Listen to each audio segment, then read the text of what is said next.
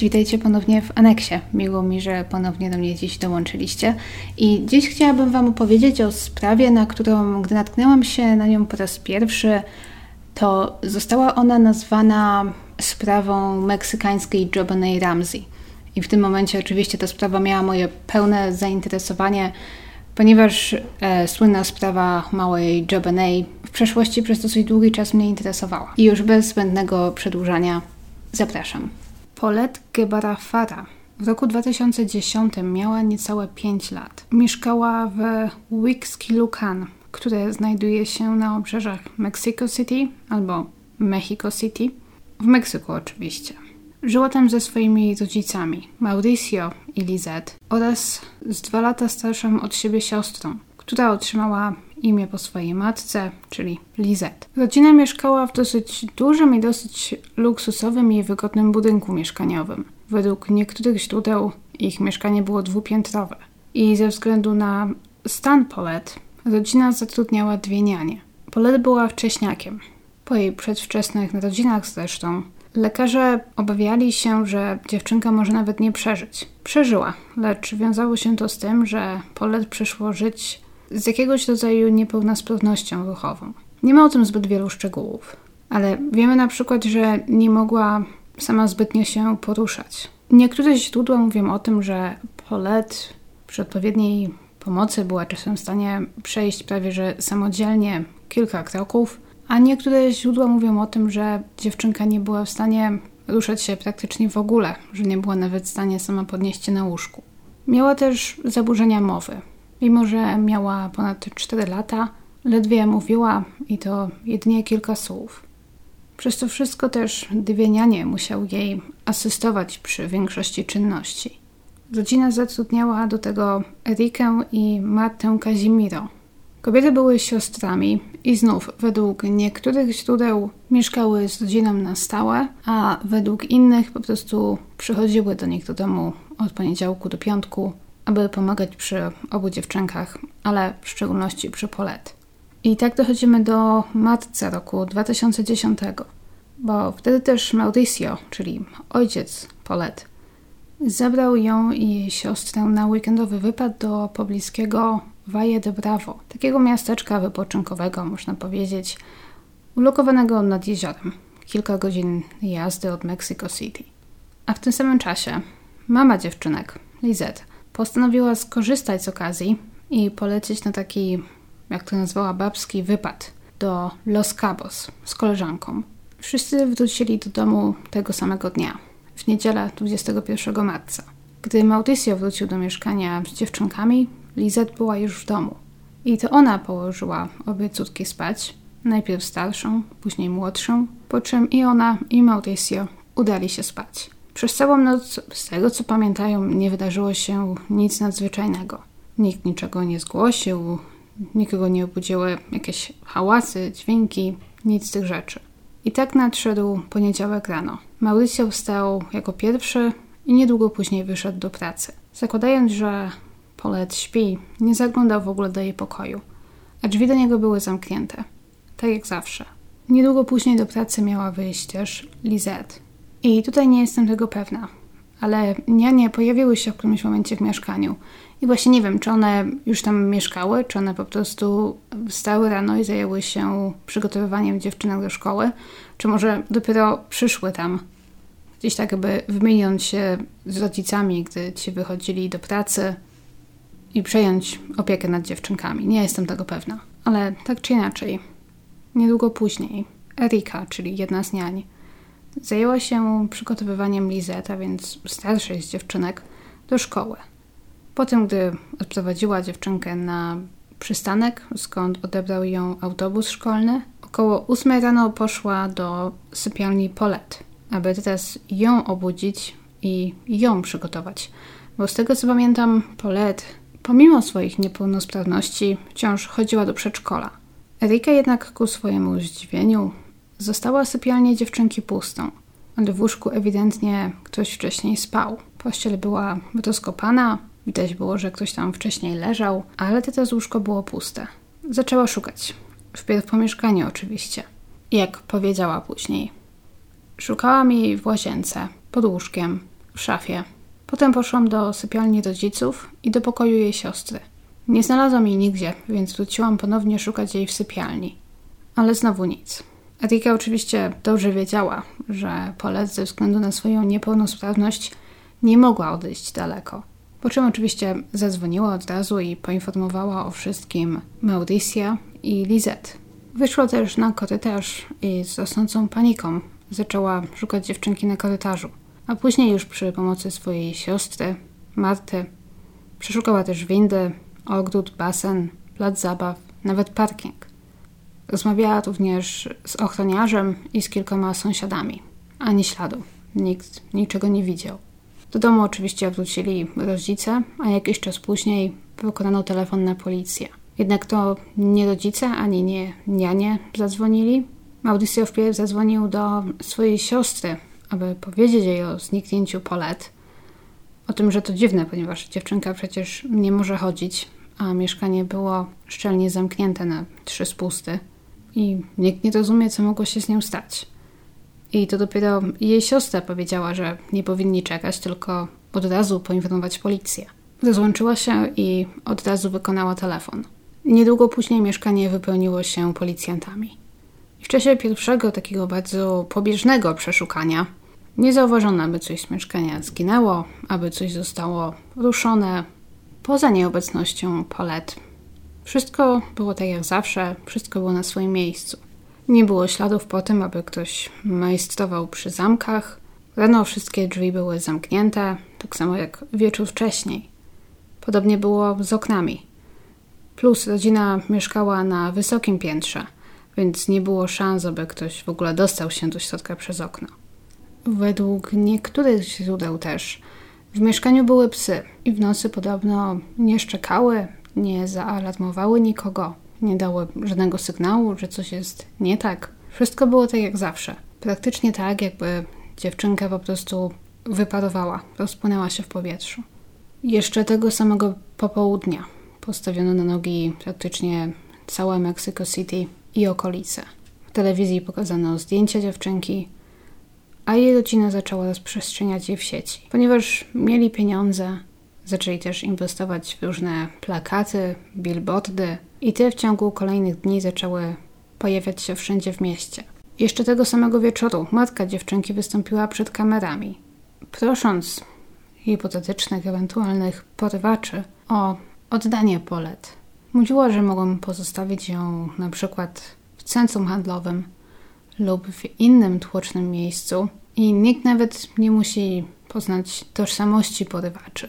Ciągu kolejnych dni w mieście zaczęły pojawiać się coraz to liczniejsze plakaty, billboardy, nawet reklamy wykupione na autobusach, ale żadne obiecujące wskazówki nie napływały. Wszyscy zaangażowani w tę sprawę podkreślają też, że od początku policja popełniła ogromny błąd, bo nie zabezpieczyli mieszkania, ani nawet sypialni Polet od początku, pozwalając rodzinie dalej mieszkać w mieszkaniu, przewijać się przez nie rodzinie, znajomym. Oczywiście policjanci też byli w mieszkaniu na początku codziennie i przeszukali je, ale poniekąd wierząc na słowo rodzinie, że z mieszkania nic nie zginęło, że nic nie było uduszone, nie przyłożyli z jakiegoś powodu większej wagi do tego, aby na przykład prawidłowo je zabezpieczyć, usunąć z niego wszystkich i próbować, nie wiem, na przykład zdjąć odciski palców, zrobić badanie luminolem czy coś w tym stylu. Kilka źródeł mówi o tym, że do sypialni dziewczynki sprowadzono psy tropiące. Te jednak nie podjęły tropu i nigdy nie wyszły nawet poza sypialnię. Robiła się więc z tego powoli taka zagadka zamkniętego pokoju. Kompleks mieszkaniowy miał na korytarzach kamery. Nie wiem w których miejscach dokładnie. Nie wiem też, czy była kamera, która swoim zasięgiem obejmowała na przykład drzwi do tego konkretnego mieszkania tej rodziny, czy nie. Ale były podobno w windach, gdzieś przy wejściu i sprawdzenie zapisów ze wszystkich kamer zupełnie niczego nie wykazało. Co najwyraźniej świadczy o tym, że nikt istotnie do mieszkania nie wszedł i nie zabrał dziewczynki, oraz że również nie została z niego wyniesiona. Ale jeżeli tak, to gdzie w takim razie była? Rodzice Polet podobno przy każdej okazji chcieli występować przed kamerami, opowiadali o niej, prosili o jej bezpieczny powrót do domu. Korzystali z każdej możliwej okazji, aby nagłośnić jej dziwne zaginięcie. Jak i również wykorzystywali swoje znajomości i pieniądze, aby narobić tak dużo zamieszania, tak dużo rozgłosu, jak tylko jest to możliwe. 27 marca nawet, to jest jakieś 6 dni po zaginięciu Polet, do mieszkania wpuszczone zostały ekipy telewizyjne, aby nagrać pokój dziewczynki i aby nagrać w tym pokoju wywiad z rodzicami. I Lizette właśnie siedząc z dziennikarką na łóżku swojej córki, otoczona jej przytulankami, jej rzeczami, opowiedziała o zaginięciu córki, o tym, jakim była dobrym, nie sprawiającym problemów dzieckiem. W pewnym momencie pokazano też piżamę, w której Polet miała zostać położona do łóżka przed swoim zaginięciem. I oczywiście z czasem, gdy nie było żadnych tropów, nie było żadnych dowodów w ogóle na to, że Polet jakoś opuściła to mieszkanie, policja zaczęła oczywiście zwracać się i podejrzewać coraz bardziej zarówno rodziców, jak i nianie. 29 marca prokurator generalny ogłosił, że na chwilę obecną Mauricio i Lizette oraz dwie nianie, Rika i Marta, wszyscy, cała czwórka uważani są za podejrzanych. Podobno w zeznaniach całej czwórki zauważono jakieś sprzeczności i przekłamania. Ale nie znalazłam żadnych przykładów, o czym dokładnie mieli kłamać i jakiego rodzaju to były sprzeczności i przekłamania.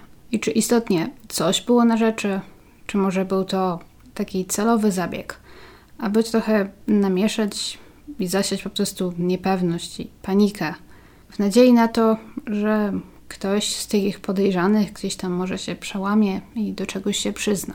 Następnego dnia wszyscy zostali sprowadzeni na posterunek policji, aby spisać ich zeznania i przesłuchać ich ponownie, ale tym razem już w charakterze podejrzanych, po czym zostali przetransportowani do hotelu, którego nie wolno im było opuszczać, a policja w tym czasie pojechała do mieszkania, aby w końcu po tylu dniach, bo po ośmiu dniach dopiero, policja zdecydowała się tym razem porządnie przestrzegając wszystkich zasad i przepisów, przeszukać mieszkanie. Coś, co oczywiście wszyscy wytykają im, powinno było zostać zrobione już pierwszego dnia, 22 marca. No ale okej, okay, zabrali się za to i chyba zabrali się porządnie, ponieważ pracowali prawie całą noc i około drugiej nad ranem dokonali odkrycia.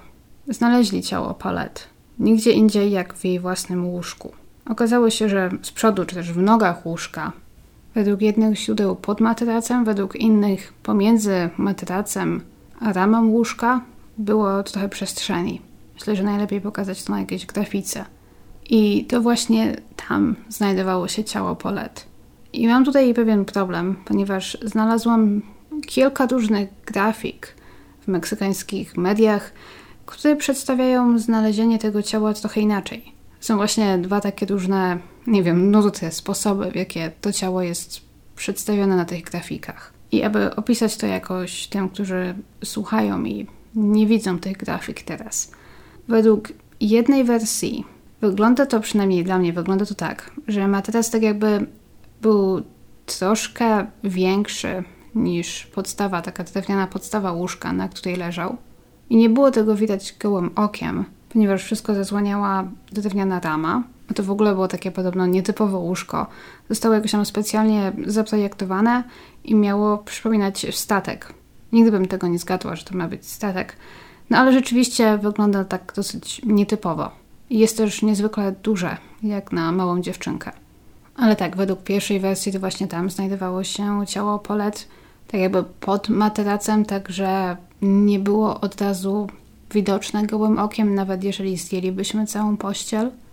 Ale znów według innych grafik i według kilku zdjęć z różnych inscenizacji, dlatego też domyślam się, że może to jednak to jest ta poprawna wersja, ciało Paulette było poniekąd wciśnięte pomiędzy materac a ramę łóżka, ale nie było pod materacem.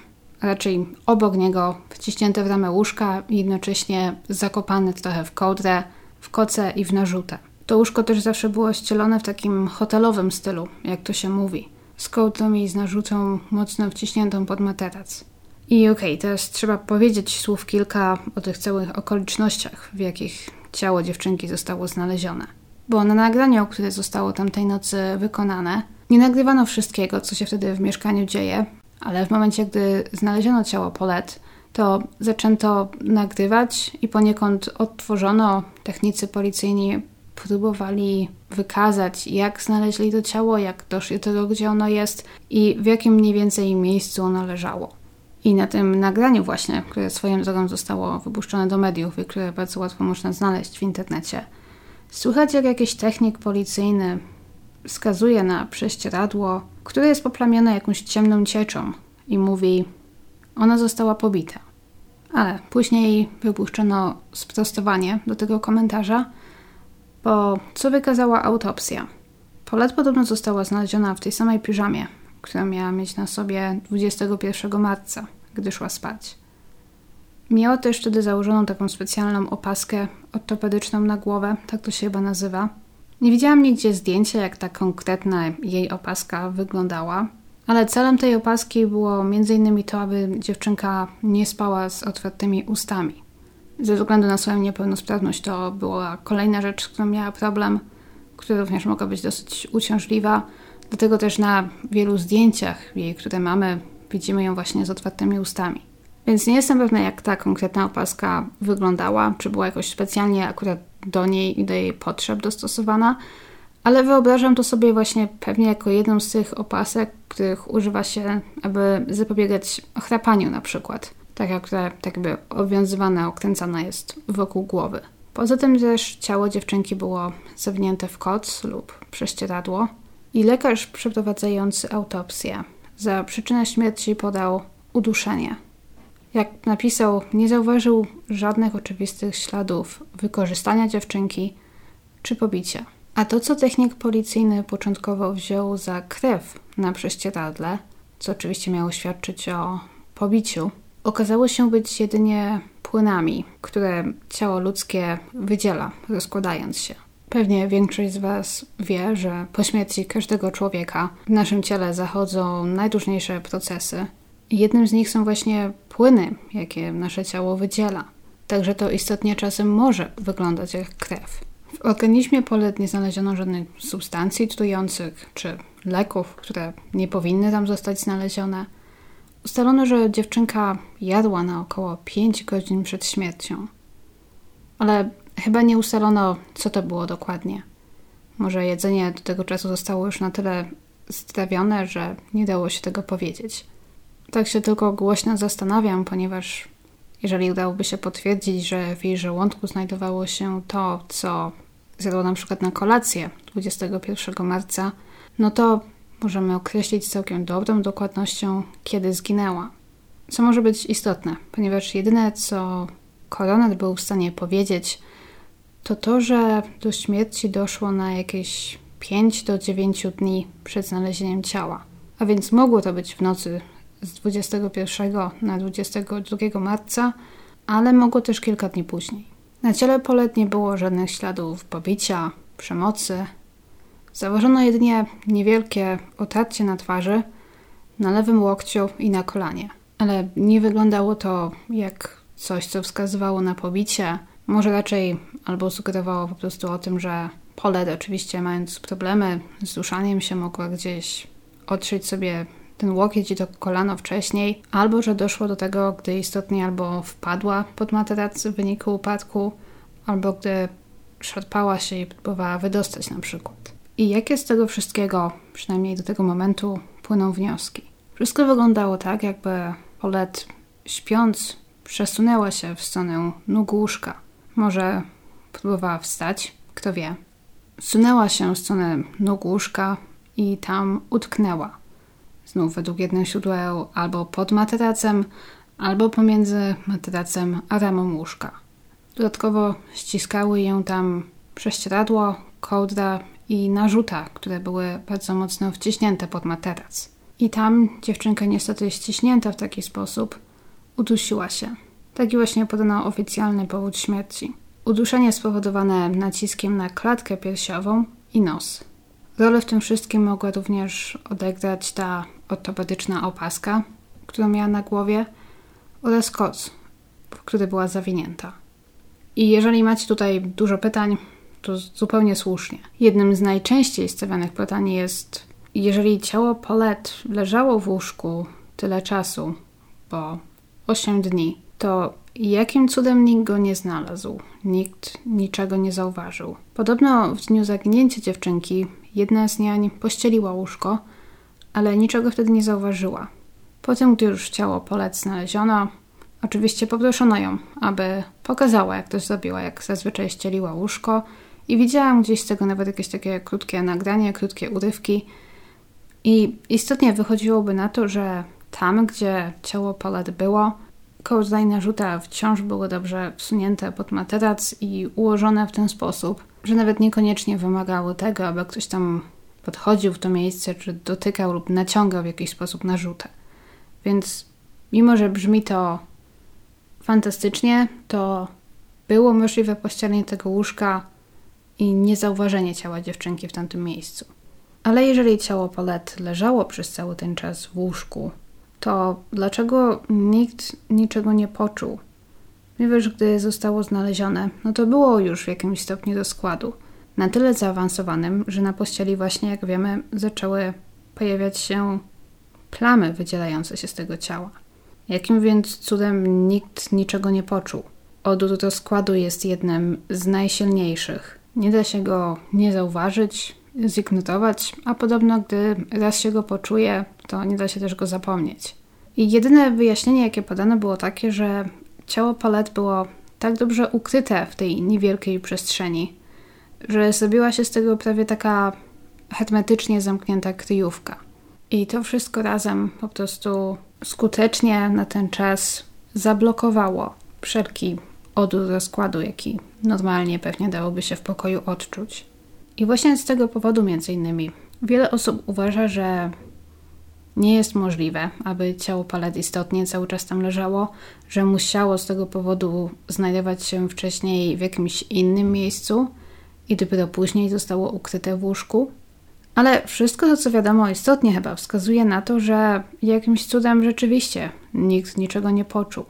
Faktem jest, że przez pierwsze dni po zaginięciu dziewczynki przez mieszkanie przewinęło się mnóstwo ludzi. I rzeczywiście nikt niczego nie poczuł. 27 marca, to było jakieś ponad 5 dni po jej śmierci, w pokoju była ekipa telewizyjna. Oni również niczego nie poczuli najwyraźniej.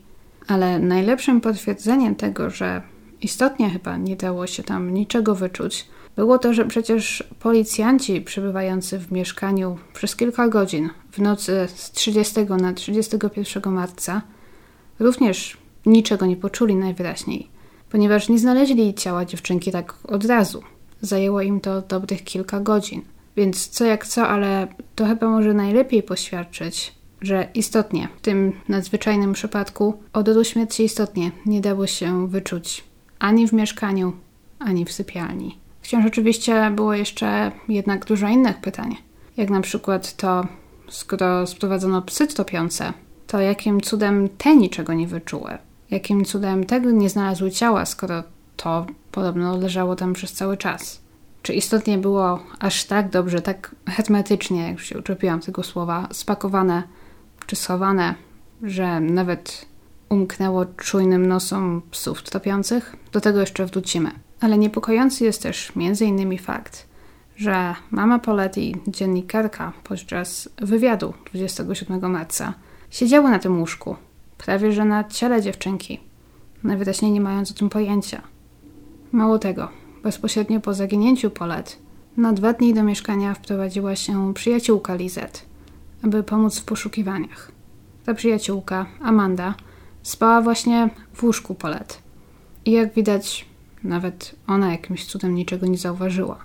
W łóżku tym spano jednak jedynie w pierwszych dniach, tuż po zaginięciu dziewczynki, a później już stało puste. Więc mimo wszystko wciąż spano w nim w momencie, gdy ciało zapewne nie zaczęło się jeszcze rozkładać. I to jest jedna z tych spraw, gdzie teraz brudy wszystkich w nią wmieszanych zostaną wystawione na publiczne wywietrzenie. I jest to też sprawa, gdzie prawie każdy ruch, każde słowo, wszystko co ci ludzie zrobią, zostanie poddane szczegółowej analizie. I na dodatek bohaterowie tej historii zaczną obracać się przeciwko sobie i zaczną się wzajemne oskarżenia. Przeróbmy sobie krótko historię rodziny. Lisette i Mauricio byli małżeństwem od 9 lat w tamtym momencie. Pobrali się w roku 2001. Mieli podobno wielkie, huczne weselisko na ponad 600 osób.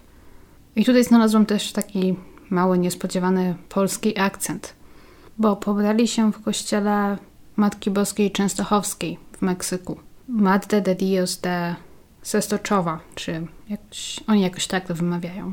No ale ona pochodząca z dobrego domu, prawniczka. Jej ojciec był pochodzącym z Libanu biznesmenem. To po nim również Lizette dostała nazwisko Fara. Lizette wychowała się w luksusach. Chodziła do najlepszych szkół, skończyła dobry uniwersytet. Natomiast Mauricio ciężko sobie zapracował na swój sukces. Razem z rodzeństwem prowadził biznes handlujący nieruchomościami, na którym z czasem całkiem dobrze się wzbogacili. W roku 2003 na świat przyszło pierwsze dziecko pary, dziewczynka, której dali na imię oczywiście Lizette po matce, a dwa lata później na świat przyszła właśnie Paulette. I narodziny Paulette były dużym wyzwaniem dla rodziny. Dziewczynka urodziła się w 25 tygodniu ciąży, to jest niecałe 6 miesięcy. Ważyła zaledwie 800 gramów. Następne miesiące dla rodziny były oczywiście niezwykle stresujące. Musieli się liczyć z tym, że dziewczynka nie przeżyje i każdy z dzień niósł ze sobą po prostu czekanie i niepewność. Ale Polet przeżyła oczywiście i w końcu wróciła do domu z rodziną. Lecz wymagała dużo opieki. Nie mówiła podobno więcej niż kilka słów. Zwykle jako przykłady podawane są takie podstawowe słowa właśnie jak mama, tata, woda, jedzenie. I mimo, że lekarze rokowali, że Polet może nawet nigdy nie być w stanie chodzić, to i tutaj dziewczynka ich zaskoczyła. Bo mimo, że poruszała się z ogromnym trudem i powoli, i często potrzebowała też pomocy, ale robiła większe postępy niż przypuszczano. Cały czas chodziła na fizjoterapię i gdyby może kontynuowała to, to w kolejnych latach robiłaby i większe postępy. I osobą, której brudy zostały tutaj wywrócone na wierzch najbardziej, była Lizette Fara, matka dziewczynki. Zaczęło się od takiego przerzucania się winą. Mam wrażenie, że może gdzieś tam też policja chciała trochę namieszać, zasiać jakąś niepewność, tak trochę obrócić ich przeciwko sobie, właśnie w nadziei, że ktoś coś sypnie. To właśnie albo rodzice są odpowiedzialni, albo nianie. Wtedy też Erika, ta jedna z niań, opowiedziała policji, że jej zdaniem Lizette i trochę też Mauricio, ale przede wszystkim Lizette, 22 marca nie zachowywali się jak ludzie, którzy istotnie są zmartwieni nagłym zniknięciem córki. Erika podobno, gdy wróciła z przeszukania bloku, Lizette i Mauricio byli już w mieszkaniu, wrócili z pracy i jak powiedziała, Lizette siedziała, piła kawę i paliła papierosa, a Mauricio spokojnie, leniwie szukał córki w szafie. Do tego doszły jeszcze pogłoski o tym, że Lizette robiła w następnych dniach dziwne uwagi, próbując wyjaśnić jakoś zaginięcie swojej córki. Może porwali ją kosmici, miała powiedzieć. Albo, a może to był Harry Potter. I nie uważam, że akurat z tego powodu powinniśmy się od razu na nią rzucać. Każdy w takiej sytuacji reaguje inaczej. Niektórzy, jakkolwiek wydaje się to dziwne, reagują na dziwne sytuacje śmiechem, żartem i w ten sposób próbują sobie poradzić z napięciem. Trzeba też pamiętać o tym, że to jednak Lizette była tą, która była niezwykle aktywna. Występowała przed kamerami, prosiła o powrót córki. To ona też pomagała fundować billboardy i plakaty. Innym razem natomiast Lizette miała też powiedzieć, nawet jeżeli stracę Paulette, to wciąż mam jeszcze drugą córkę. Coś, co niektórzy uznali za komentarz nie na miejscu. Ale to jeszcze nie koniec. Jak się okazało, w małżeństwie Mauricia i Lizette również były problemy. I nie wiem dokładnie, ile z tego jest prawdą, bo niektóre z tych rzeczy, jak dla mnie przynajmniej, nie mają sensu albo brzmią na lekko przesadzone, albo może nawet i zmyślone przez prasę, wręcz nie wiem. Bo małżeństwo miało mieć problemy finansowe. Co okej, okay, brzmi całkiem prawdopodobnie. Nie znalazłam zbyt wielu szczegółów, jak te problemy dokładnie wyglądały. Ale można coś przeczytać o tym, że Mauricio i Lizette nie mieli pieniędzy i że było tak źle, że musieli pożyczać się od sióstr Casimiro, od niań, które zatrudniali. Co właśnie dla mnie tak średnio ma sens, no bo z jednej strony płacą tym dziewczynom za ich pracę, dają im wypłatę, a potem pożyczają od nich te pieniądze, bo ich nie mają, jednocześnie wyjeżdżając na weekend. Liza leci do Los Cabos, a Mauricio zabiera dziewczynki nad jezioro. Mimo, że nie mają pieniędzy i muszą pożyczać się od swoich pracownic, tak wiem, że są okropni, chytrzy pracodawcy, którzy żyją sobie sami w luksusach, a pracowników najchętniej oskubali bez każdego grosza niestety. Ale nie wiem, czy też się ze mną zgodzicie, że tak średnio ma to sens. Jeżeli było tak źle, że musieli pożyczać się od swoich niań, to naprawdę chyba byli na skraju bankructwa. Ale jeżeli tak, to dlaczego nie pożyczyć się na przykład od bogatych rodziców Lizette albo od rodzeństwa Mauricio? Wszyscy w ich rodzinie byli dosyć zamożni, więc te problemy z gotówką można było pewnie rozwiązać w inny sposób. Ale ciężko też powiedzieć, jak na pewno to było. Ponieważ na początku to właśnie rodzice obrócili się przeciwko nianiom, nianie przeciwko rodzicom i tak się nawzajem przerzucali oskarżeniami, więc może coś było podkoloryzowane. A potem, żeby jeszcze namieszać, to znów rodzice obrócili się przeciwko sobie. Bo Lizette dała jeszcze więcej powodów, aby wydać się podejrzaną i aby, no powiedzmy, nie dać się lubić. Ona podobno według niektórych źródeł do dziś jest jedną z bardziej nienawidzonych osób w Meksyku, jeżeli chodzi o tę sprawę. Bo jak się okazało, Lizette, jak wiemy, była w ten weekend przed zaginięciem Paulette w Los Cabos. Jak powiedziała, z przyjaciółką, ale okazało się, że to wcale nie była żadna przyjaciółka, a że poleciała tam z kochankiem, a ta przyjaciółka ją kryła. I że Mauricio podobno do tego czasu, do czasu zaginięcia Paulette, gdy policja zaczęła ich wypytywać, przesłuchiwać i sprawdzać, co robili w dniach prowadzących do zaginięcia, dopiero wtedy podobno odkrył prawdę. I w tamtym momencie też gdzieś odciął się zupełnie od żony. Zostali wręcz wrogami, można powiedzieć.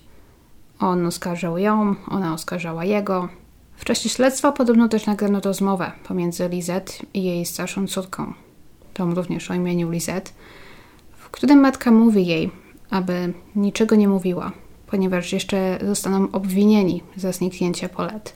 Kobieta później tłumaczyła i utrzymywała, że to był jedynie niewielki fragment tej rozmowy, który został upubliczniony i że został zupełnie wyjęty z kontekstu. Kolejna ciekawa rzecz. Alberto Bas Bas, prokurator generalny, który przy sprawie pracował, okazał się być przyjacielem czy też znajomym Mauricio Gabary. I gdy Mauricio zostawił żonę, gdy dowiedział się o jej niewierności i zwrócił się przeciwko niej, tak samo uczynił jego przyjaciel Bazbas, który obecnie uważa się, był też do pewnego stopnia właśnie odpowiedzialny za to takie oczernianie jej za właśnie wypuszczanie różnych fragmentów jej rozmów, które przedstawiały ją w nie najlepszym świetle. Ale tak, zdecydowanie już po odkryciu ciała dziewczynki drogi rodziców zupełnie się rozeszły. I chyba było nawet tak źle, że podczas pogrzebu obecna była jedynie rodzina Lizette i sama Lizette.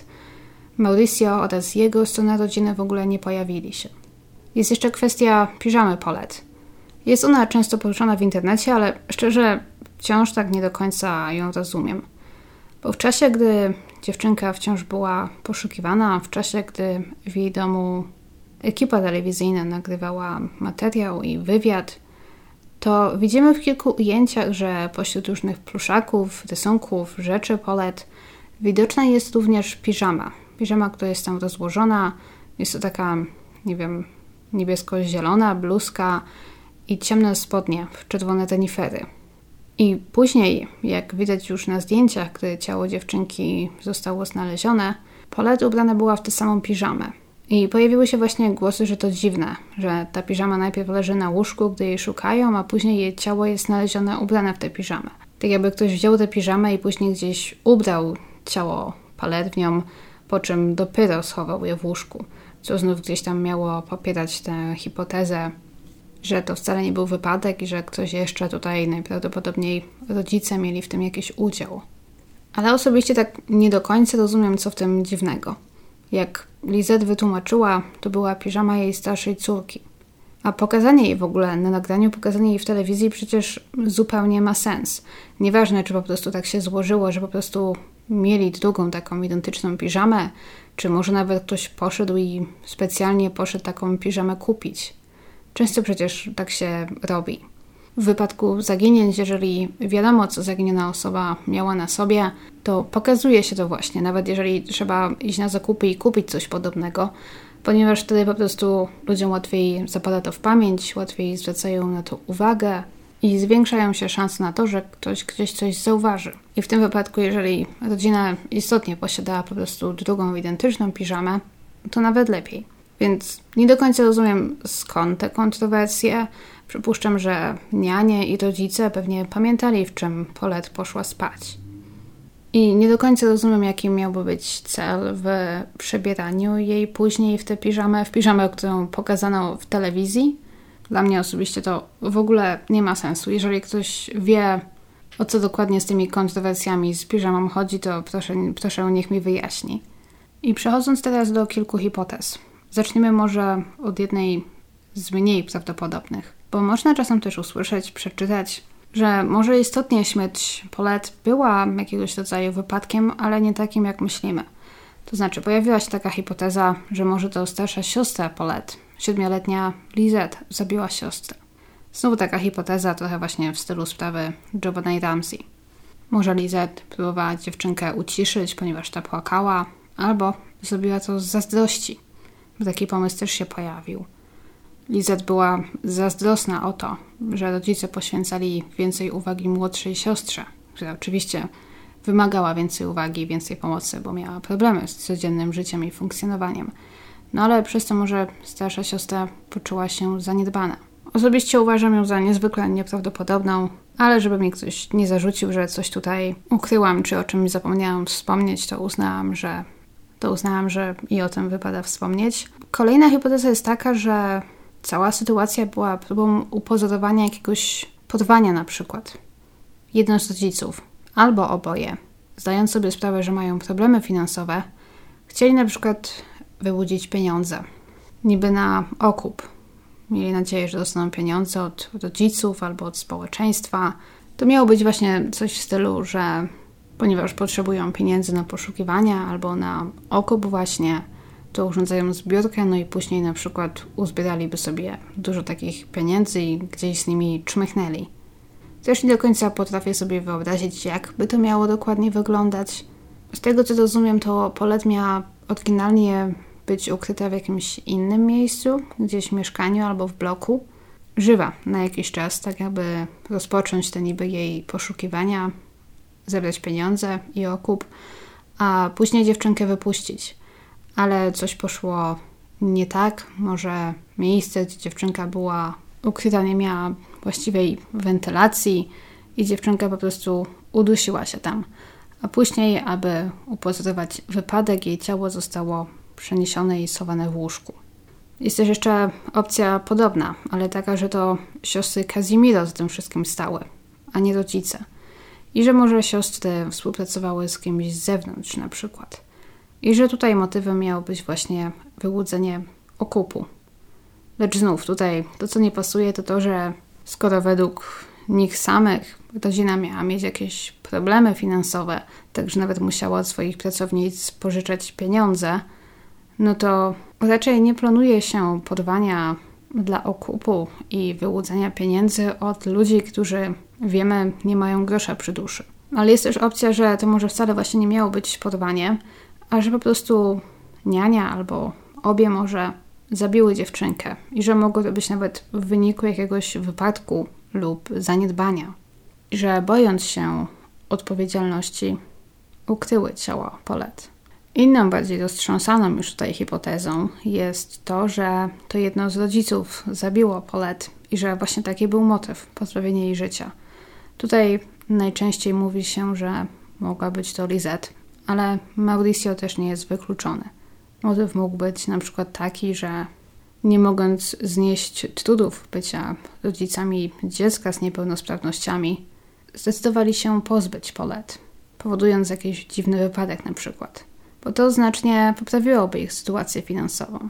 Ale oczywiście mówimy tutaj o sytuacji, w której rodzice musieliby się wykazać naprawdę ogromnym wyrachowaniem. Może wyglądałoby to inaczej, gdyby na przykład byli biedni, gdyby mieszkali w małym, ciasnym mieszkanku i ledwo łączyli koniec z końcem. I mając dziecko o specjalnych potrzebach i znikąd pomocy, posunęli się do tak drastycznego czynu, ponieważ poniekąd nie widzieli wyjścia i zrobili to, aby nie wylądować na bruku, jakkolwiek to brzmi. Wciąż byłaby to decyzja godna potępienia, ale może bardziej zrozumiała, gdybyśmy mówili o ludziach żyjących w okropnej, skrajnej biedzie. Ale tutaj nie możemy o czymś takim mówić, bo w tym wypadku, jeżeli istotnie tak by było, to musiałoby kierować nimi nic innego jak zachłanność i samolubność. I nawet jeżeli mieli problemy finansowe, to daleko im było do wylądowania na bruku. Może musieliby się przeprowadzić do mniejszego mieszkania, może musieliby zrezygnować z jednej niani, może pożyczyć się od rodziny, może zrezygnować z obu niani. Jedno z nich, to, które na przykład mniej zarabiało, musiałoby zostać w domu z dziećmi, ale daliby radę żyć i to pewnie wciąż na lepszym poziomie niż wielu innych ludzi w Meksyku. Więc tak, to jest mocno roztrząsany również motyw właśnie, że rodzice albo jedno z nich kierowane samolubnością i zachładnością pozbyło się dziewczynki ponieważ nie chciało rezygnować z luksusowego życia, do którego było przyzwyczajone. Swoją drogą z tego powodu też ta sprawa podobno trochę otworzyła w Meksyku właśnie dyskusję na temat trochę lepszego wsparcia i pomocy dla rodzin, w których właśnie znajdują się osoby z takimi specjalnymi potrzebami. Ale to tak na marginesie. I inna już, ostatnia hipoteza jest taka, że Paulette istotnie zginęła w wyniku nieszczęśliwego wypadku, i że nikt nie brał w tym udziału. Łóżko, w którym dziewczynka spała, było dla niej za duże. Zwykle też układano po jej bokach takie dwie duże poduszki, aby dziewczynkę poniekąd zabezpieczyć, ponieważ Polet nie miała zupełnej kontroli nad swoim ciałem. Dzięki temu nie mogła w nocy spaść z łóżka, ale też tym sposobem jedyny kierunek, w jakim mogła się przesuwać na tym łóżku, to było od zagłówka w dół łóżka. Nie jest więc wykluczone, że Polet usiłowała wstać w nocy lub przesunęła się w stronę nóg łóżka po prostu, gdy spała, aż w końcu wylądowała w miejscu, gdzie została znaleziona. Materac poniekąd przycisnął ją w miejscu, gdzie się znajdowała, a że dziewczynka niestety miała problemy motoryczne, to nie była w stanie sama się wydostać i niestety udusiła się tam. Jeżeli próbowała krzyczeć o pomoc, to materac i zamknięte drzwi jej pokoju blokowały niestety wszystkie krzyki. Ale jeżeli taką wersję chcemy założyć, to czy naprawdę możliwe jest, że ciało Pole znajdowało się w tamtym miejscu przez cały ten czas i nikt niczego nie zauważył? Wszystko wskazuje na to, że istotnie jest taka możliwość, jak nieprawdopodobnie to brzmi. Wiemy na pewno, że nikt, nawet policjanci przebywający w domu, nie poczuli odoru rozkładu, dopóki nie zaczęli rozgrzebywać tego łóżka i ściągać pościeli. Z tego co wiadomo, nikt wcześniej przez poprzednie 10 dni tego nie zdobił. Nigdy nie zmieniono pościeli, nie zdjęto wszystkich tych warstw prześcieradeł i nakryć, jakie na tym łóżku się znajdowały. Materac również nigdy nie został całkowicie podniesiony. Był jeden policjant, który twierdził, że uniósł go szukając dziewczynki, ale nie uniósł całkowicie. Z tego co zrozumiałam, jedynie tak lekko podniósł z boku z jednej strony, więc możliwe, że przegapił ciało Paulette. Miał też zajrzeć do szuflad pod łóżkiem. I oczywiście największym problemem tutaj i argumentem, który najczęściej jest tutaj podawany na to, że ciało Paulette musiało tam zostać umieszczone później, że nie mogło znajdować się tam cały ten czas – jest oczywiście to, że psy tropiące podobno niczego nie wyczuły. Bo czy naprawdę było możliwe, że ciało Polet było istotnie tak dobrze ukryte, że koc, w który była zawinięta i ten materac naprawdę tak dobrze blokowały jej zapach? Jeżeli istotnie, to właśnie to pozwala podejrzewać, że Polet czy jej ciało musiały w tamtym czasie, gdy do mieszkania sprowadzono psy, znajdować się gdzie indziej. Można czasem przeczytać o tym, że podejrzewa się, że jej ciało zostało ukryte w jakimś innym miejscu, szybie windy albo wentylacji. Takie czasem podaje się sugestie. A dopiero później ukryte w łóżku, gdy właśnie komuś przyszło do głowy, że może dzięki temu będzie to wyglądało jak nieszczęśliwy wypadek. Znalazłam jednak jeden post na Reddicie po angielsku i kilka meksykańskich źródeł, które również opisują to po hiszpańsku, które właśnie oferują całkiem dobre wyjaśnienie, dlaczego psy, jak się wydało, nie podjęły tropu, lecz one w istocie ten trop jak najbardziej podjęły, jednak nikt się nie zorientował. Bo gdy sprowadzono psy, to zaczęto oczywiście od pokoju dziewczynki. Psom dano do powąchania podobno skrawek kołdry z łóżka polet.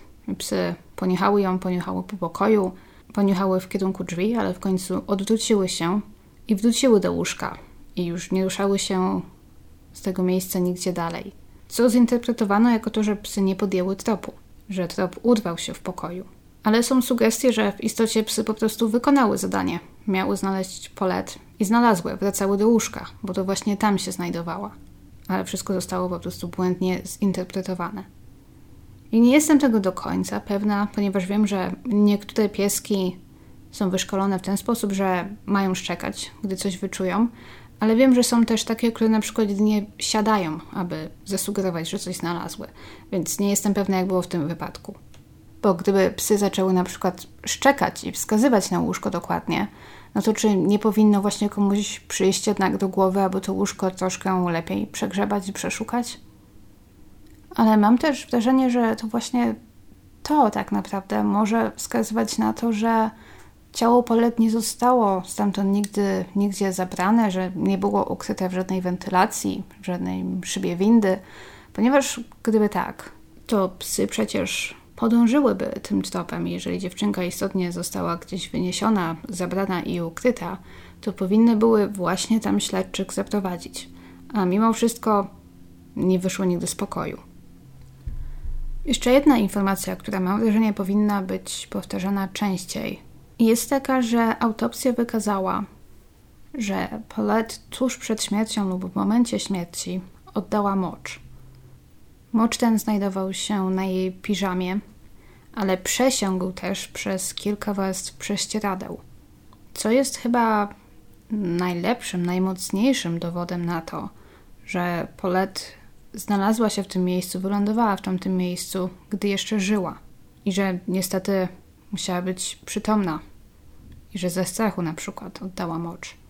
Gdyby dziewczynka zginęła w jakimś innym miejscu, w którym na przykład była wtedy przetrzymywana, no to tak, mocz znajdowałby się na jej piżamie, ale nie wsiągłby w tak dużych ilościach w prześcieradła. I właśnie ten jeden niewielki dowód uznałam osobiście za właśnie najbardziej przekonujący o tym, że to jednak mógł być wypadek. Dlatego dziwię się, że niewiele materiałów tak naprawdę o tym jednym fakcie wspomina. Ale co by nie było, wszystko to brzmi jak okropna śmierć. Chciałoby się gdzieś tam wierzyć, że to był wypadek, że dziewczynka zrobiła to wszystko śpiąc, że udusiła się śpiąc i że nie cierpiała zbytnio przed śmiercią, ale to chyba nie jest możliwe. To musi być też okropna śmierć. Zginąć w domu, we własnym łóżku, w miejscu, w którym mamy czuć się bezpiecznie i udusić się pod własnym materacem i kołdrą, i ze względu na swoją niepełnosprawność nie móc się stamtąd wydostać, nie móc wezwać pomocy. I taka jest właśnie oficjalna wersja, że Polec zginęła w wyniku nieszczęśliwego, nietypowego, ale nieszczęśliwego wypadku. W roku 2017 jej ciało zostało skremowane, ponieważ władze oświadczyły, iż są pewne, że śmierć Polet była wypadkiem, i że sprawa jest zamknięta. W jednym źródle czytałam, że poproszono aż pięć różnych, niezależnych od siebie organizacji o przyjrzenie się sprawie i wydanie opinii. Jednym z nich było amerykańskie FBI i wszyscy wydali taką samą decyzję, że był to wypadek. Więc sprawa Polet została oficjalnie zamknięta. Jeżeli jesteście jednymi z tych, którzy uważają, że ze śmiercią małej Polet może stać coś więcej niż tylko wypadek, to niestety chyba raczej nigdy nie dowiecie się prawdy. I co jest właśnie tutaj trudne, to to, że te wszystkie rodzinne sprawy tak wyszły na jaw i że rodzice zaczęli się tak publicznie nawzajem oskarżać. Do tego prokurator okazał się znać ojca i poniekąd przyłączył się do tego oskarżania, do tej nagonki na matkę. I gdyby nie to, że istotnie pięć różnych niezależnych organizacji wydało taką samą opinię, to gdzieś tam pewnie można by było jednak stworzyć, pokusić się o taką niewielką teorię spiskową, że w którymś gdzieś tam momencie, w momencie śledztwa doszło do przekupienia kogoś. Co by nie było, zarówno rodzina Mauricia, jak i rodzina Lizette mieli dosyć sporo pieniędzy, mieli jakieś tam znajomości. Ale jeżeli do czegoś takiego, takiego łapówkarstwa, przekupstwa miałoby tutaj właśnie dojść, to raczej właśnie spodziewałabym się tego, że to Lizette zostałaby tutaj zatrzymana i może skazana za coś, ponieważ co by nie było, to ona wydaje się w tej historii być tym, może nie najgorszą, ale taką trochę podejrzaną i niestabilną mocno postacią. Plus fakt, że jej mąż oraz prokurator tak ją publicznie oskarżali, oczerniali, pewnie jeszcze bardziej gdzieś tam mogło wpłynąć na to, że Lizette zostałaby zatrzymana i postawiono by jej jakieś zarzuty. Ale mimo wszystko nigdy do tego nie doszło. Nigdy nikomu nie postawiono żadnych zarzutów w tej sprawie. Wracając jeszcze do tego trochę dziwnego, może momentami podejrzanego zachowania Lizette i, i może czasem dziwnych rzeczy, jakie mówiła. Przez to wszystko ona zdecydowanie stała się tutaj najbardziej znienawidzoną osobą. Później psycholog, który rozmawiał z nią kilka razy, zauważył, że kobieta może mieć jakieś zaburzenia osobowości, które wpływają na to, że ma ograniczone zdolności odczuwania empatii albo wyrażania jej przynajmniej. Ale też nie wiem, czy pociągnięto to dalej, no bo zwykle diagnoza zaburzenia osobowości na przykład zajmuje trochę czasu, więc nie wiem, czy coś z tego ostatecznie wyszło. Ale jeżeli istotnie tak było, to to mogłyby właśnie tłumaczyć jej czasem dziwaczne, czy właśnie wyglądające na pozbawione empatii i emocji uwagi i zachowania. Ale to też nie znaczy oczywiście od razu, że Lizette musiała zabić córkę. Te dwie rzeczy musiały wystąpić zupełnie niezależnie od siebie. To znaczy, Lizette mogła mieć jakieś zaburzenia osobowości, a, a Paulette wciąż mogła zginąć w nieszczęśliwym wypadku. Albo Lizette wcale żadnych zaburzeń nie miała, a była może po prostu złą, zimną osobą. Ale wciąż to nie oznacza, że musi być winna, bo złym ludziom też przydarzają się złe rzeczy. Osobiście uważam, że opcja z nieszczęśliwym wypadkiem zdaje się być najbardziej sensowną odpowiedzią, jeżeli oczywiście te wszystkie informacje o wynikach autopsji, jakie znalazłam, są prawdą. Na pewno wydaje mi się, że nikt nie był w stanie wynieść Polet poza jej mieszkanie. Nie był w stanie zrobić tego niezauważonym a później jeszcze przynieść jej tam z powrotem, ponieważ w momencie, gdy zaginięcie dziewczynki zgłoszono, to mieszkanie praktycznie cały czas było obserwowane. Codziennie kręciła się tam policja, pojawiała się prasa, przewijali się znajomi. Sąsiedzi o tym mówili, patrzyli się nawet po sobie podejrzliwie podobno. Więc nie potrafię sobie wyobrazić, że któryś z rodziców na przykład wyniosłoby gdzieś polet w nocy z 21 na 22 marca, a później niepostrzeżenie przyniosło bez powrotem tam jej ciało i umieściło w łóżku. Więc tak, mam niestety wrażenie, że po prostu jej ciało znajdowało się wciśnięte pomiędzy materac i ramy łóżka przez cały ten czas i wszystko wskazuje na to, że był to właśnie nieszczęśliwy wypadek. Ewentualnie, jeżeli ktoś chciałby się tutaj jeszcze pokusić jakąś hipotezę z morderstwem, no to można by założyć, że ktoś powiedzmy niestety pomógł się dziewczynce tam jakoś wcisnąć i celowo przytrzymał ją tam, aby się udusiła. Przypuszczam, że w takim wypadku nie byłoby żadnej szczególnej różnicy, jeżeli chodzi o wyniki autopsji, bo przyczyna śmierci wciąż byłaby taka sama. Ale mimo wszystko brzmi to ryzykownie, no bo w mieszkaniu byli inni ludzie, i byłby to jednak dziwny sposób na pozbawienie kogoś życia.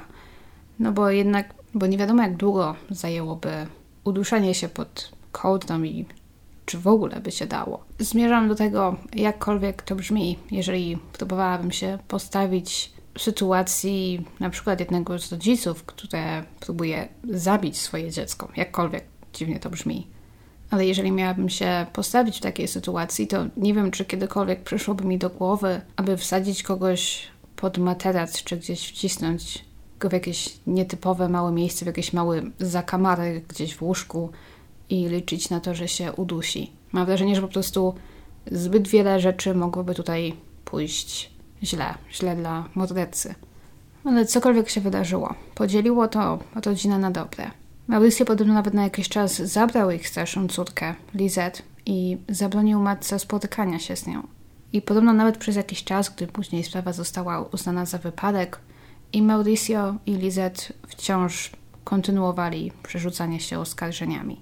Ostatecznie Lizette na drodze sądowej wygrała prawo do córki i w końcu, z tego co mi wiadomo, rodzice jakoś się dogadali co do podziału ról i obowiązków wobec dziewczynki. W ubiegłym roku też, w 2020, Netflix wypuścił meksykański serial, ale nie dokument, po prostu serial fabularny na podstawie historii Polet. Nie widziałam go jeszcze. Z tego co też widziałam, to otrzymał raczej takie mieszane recenzje. Podobno spotkał się z krytyką, ponieważ cały serial momentami utrzymany jest w takim zbyt lekkim, komediowym i żartobliwym tonie.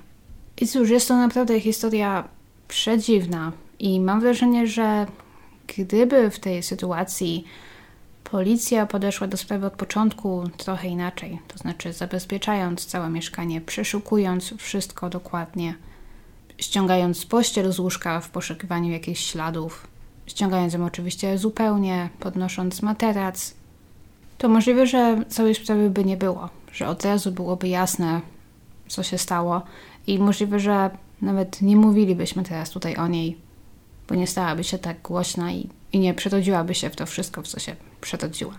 Tak czy inaczej, jestem ciekawa, co Wy sądzicie i słyszymy się za tydzień. Trzymajcie się.